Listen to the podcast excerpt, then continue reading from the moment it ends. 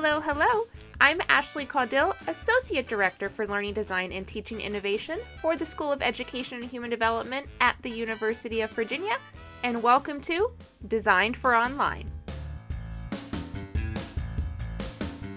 Experiential learning that engages students in real-life situations and contexts is one of the most effective instructional strategies as it engages learners by connecting to real-life applications. So how can we offer learners, especially virtual learners, real-world learning experiences when internships and apprenticeships aren't options? Enter scenario-based learning. Learners experience a simulated situation or event that presents a problem needing to be solved. Scenario-based learning also blends the engagement factor of real-life experience with the provision of a safe environment in which to practice. This safe place to fail affords students with an experience that offers real-world application without the high-stakes consequences. In this episode, I am joined by Dr. Heidi Kirby.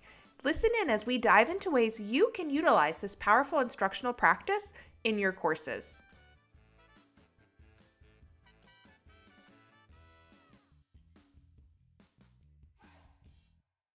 Hello, everyone, and welcome to this episode of Designed for Online. Today, I have with me Dr. Heidi Kirby, who is a learning and development professional that went from teaching English to becoming an instructional designer for NASA. Heidi is also the host of the Building Learning and Organizational Culture podcast, so be sure to check out that podcast as well. Welcome, Heidi, and thank you so much for being here today. Thanks for having me. Of course. And before we get started and dive into the questions I have for you, I was hoping you could briefly introduce yourself to our listeners. Yeah. So like you mentioned, I used to be an English professor, and then I moved into the world of corporate L&D. And that's where I've been for about 5-6 years now, working first as an instructional designer and then as a learning and development leader.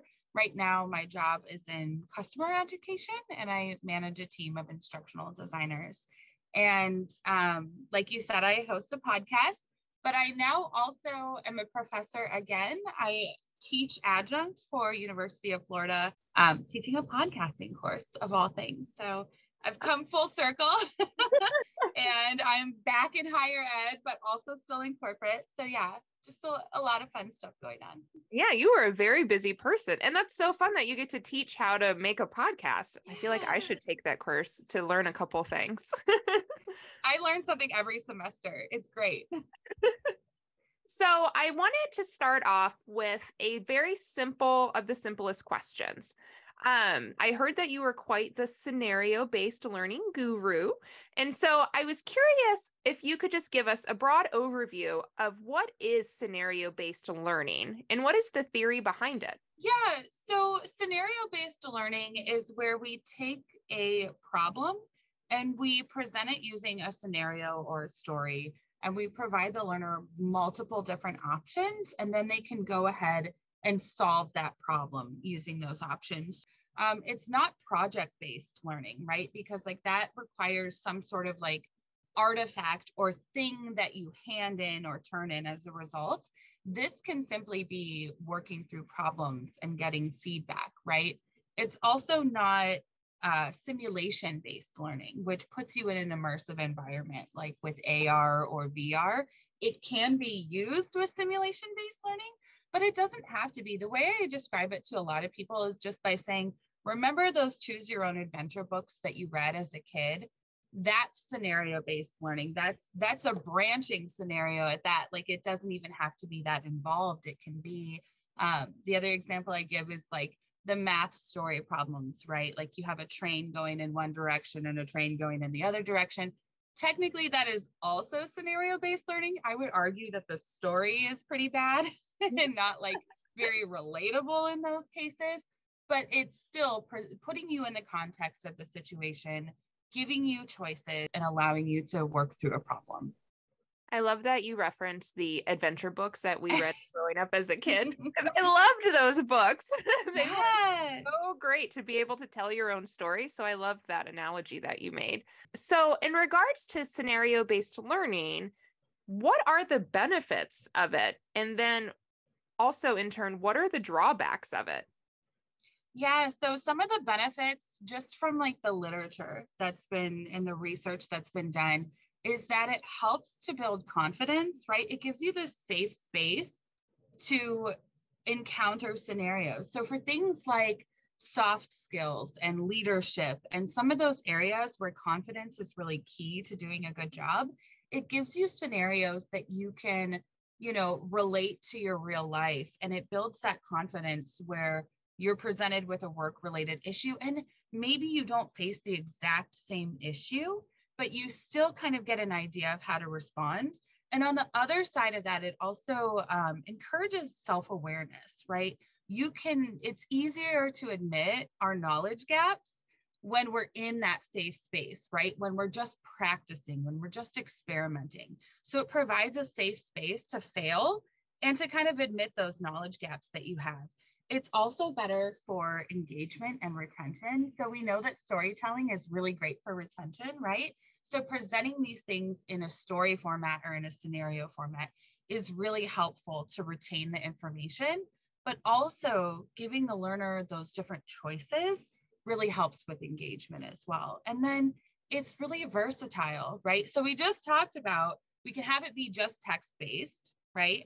We can incorporate it into AR or VR. We can put it into a game. We can do, I've seen some amazing like high production. They hired actors and they're doing like, you know, they put you in this scenario, the camera points to you and you have to decide what to do and they're acting things out. So you really can make it as big as you want or as small as you want. So those are the benefits. I would say that the drawback is a few fold. Like one thing is, when people like myself and L&D like talk about something a lot, right? Like I talk about scenario-based learning a lot because it's what I studied for like 2 years of my PhD program. I feel comfortable and confident talking about it as an intervention. But sometimes when we do that, people think that it's like the silver bullet, right? Well, this must be the answer to everything. And it's really not. It really has to fit within your specific learning project. And then the other thing is if you're building a branching scenario, which is like question on top of question on top of question, and how you answer each question leads you to a different section, that can get really messy and really complicated really fast. So it takes a long time to develop if you're using a branching scenario, especially depending on the tool. If you're mapping it out first and then building it in something else, it always takes a lot longer than you think. But again, it doesn't have to take a long time, but a lot of people kind of default to branching scenario and then underestimate how long it's going to take them to create. No, I could definitely see that. I was trying to do something scenario-based learning-wise, and I did a branching scenario, but by the end, I felt like I had so many paths that I was like, why did this get so complicated so fast? And so I just had to reevaluate and go back and be like, okay, what can I cut and how can I make this a little easier? So I definitely appreciate you saying that it can get complicated really fast. But one thing that you referenced is a great segue into my other question is you talked about that it might not be the best fit for your learning goals. So I'm curious, how do you know if scenario-based learning is a good fit for your learning goals? Are there any like tips that you can provide to our listeners that say, yes, this would be an excellent way to you to utilize scenario-based learning? Yeah, so the key is something that we call in instructional design an ill-structured problem. And so an ill-structured problem is the opposite of a well-structured problem. A well-structured problem is like 2 + 2 = 4.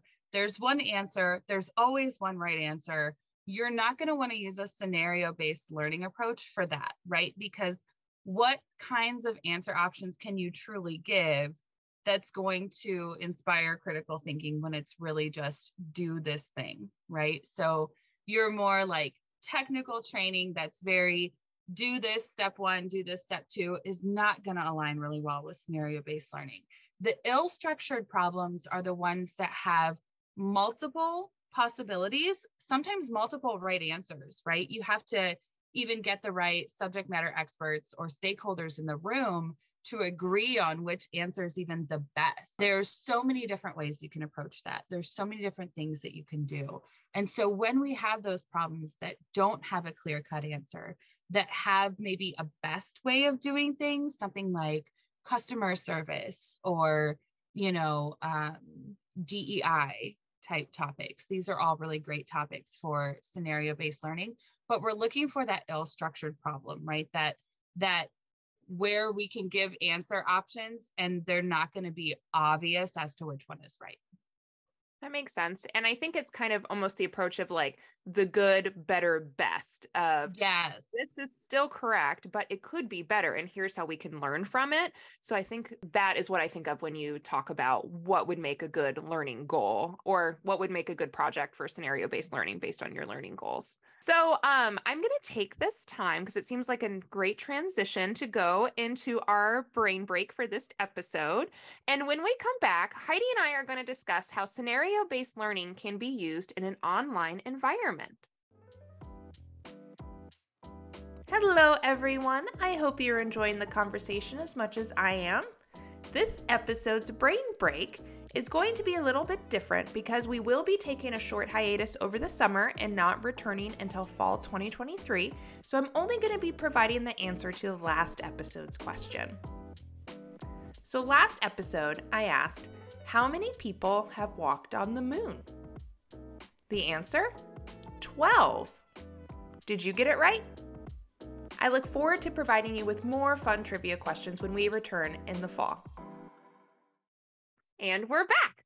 So before the break, we talked about how scenario-based learning can have benefits as well as drawbacks, but I wanted to shift the conversation to how scenario-based learning can be used in an online educational environment. So I'm going to start off with a question about how have you seen scenario-based learning used in higher education, especially in an online environment? I will say, I feel like I haven't seen it used enough. I haven't quite seen it like where it could be, right? Everywhere it could be. I think one of the things that we kind of miss is we do think of branching scenarios, right? So we think it has to be this big built out thing when really it can be a discussion prompt in an online environment, right? Like we can say, imagine that this is you, or imagine that you're in this scenario. How would you handle it? And then let everybody, weigh in and compare notes and talk about it together. It can also just be added to like assessments, right? So you can have assessment questions that are scenario-based and just stand alone as well. So I think there's a lot of opportunity, and I don't see it being used as often as I think it could be because I think people just think it's too big. I think I would agree with that. And in regards to like online learning and design, it can already be so big and overwhelming. I could see somebody who's new to online instruction trying to incorporate scenario-based learning can feel like a really heavy lift, but it could be as simple as a discussion prompt, which is great. And I think about a course that I was helping an instructor design where our discussion prompt was, okay, put yourself in the shoes of you are the principal. How would you, respond to parents that had this particular issue or something like that? And that put them in their thinking caps on to be like, okay, how would I respond to parents in this role? And then we also had some of the students be the parents reading that email. And I feel like that was really effective. And at the time, I was like, this is great. But I couldn't think of what we were doing. And I'm like, as we were talking, I was like, that was scenario-based learning. Yeah, that's the other thing. I think people do what makes sense, right? Like they're like, oh, they have a cool idea and they don't really label it. And that's fine. Like you don't have to label everything that you do. But I think sometimes we use it and we don't even know. But like you were saying, the benefit of that is like, you don't even have to plan out all the answer options. And you can come back and give feedback, which you should always do. No, I love that. And it's a super easy way to get your toes wet in here and then build and expand on it and even go into a crazy branching scenario if you wanted to. So as we're talking about just kind of how to use it in, as a faculty member, how could a faculty member or instructional design professional get started in creating scenario-based learning, which we kind of talked about, but what considerations should they account for when they wanted to get started in this space? Yeah, so I think a few things. I think, again, looking for those ill-structured problems, like say you already have a course that you're teaching, right, which is usually the case, unless you're building something completely new. But typically, you already have a course that you've taught or done something with.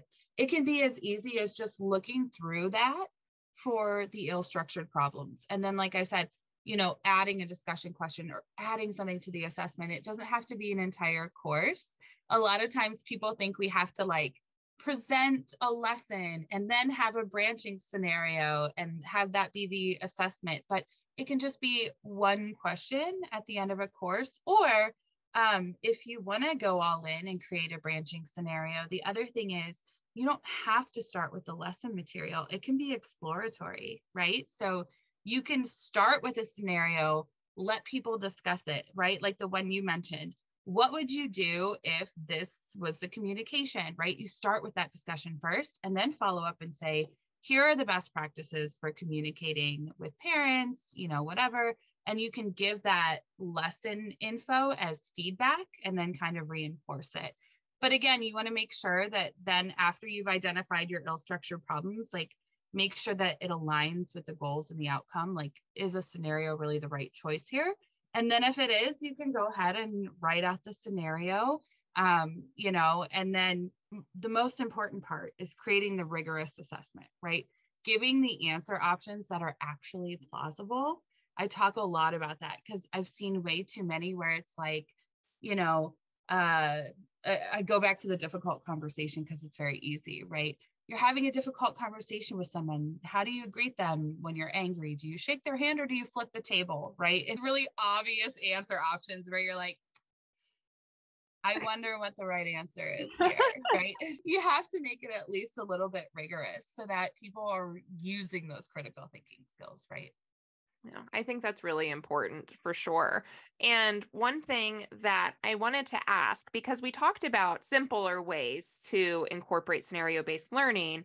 And so my last question to you is, we have some faculty and some of our listeners might not be as technically savvy as some. So I wanted to see if you had any best practices for building scenario-based learning experiences, but without a lot of technology behind it. So it sounds like we talked a little bit about building it native within an LMS of discussion prompts and things like that. But do you have any other best practices? Yeah. So, I mean, I think probably the most difficult space to use it in is kind of like your e-learning authoring tools, because you have to really build it out ahead of time and then go ahead and put it in there. So using it natively, like if you're able to add it to an assessment or a discussion question, that's great. But also just something really simple, like a Google Slides or a PowerPoint, where you can just link out to other slides, especially for like those branching scenarios, where you give the answer options, you just link to the right next slide. You can just really use it within Google Slides or PowerPoint or anything that allows you to like link out to another piece. So there's different tools out there that are specifically for creating scenario-based learning. I still haven't found one that I would like shout from the mountaintops. So I really loved your response about utilizing PowerPoint or Google Slides, because those are super easy, free tools that I feel like a lot of people are familiar with.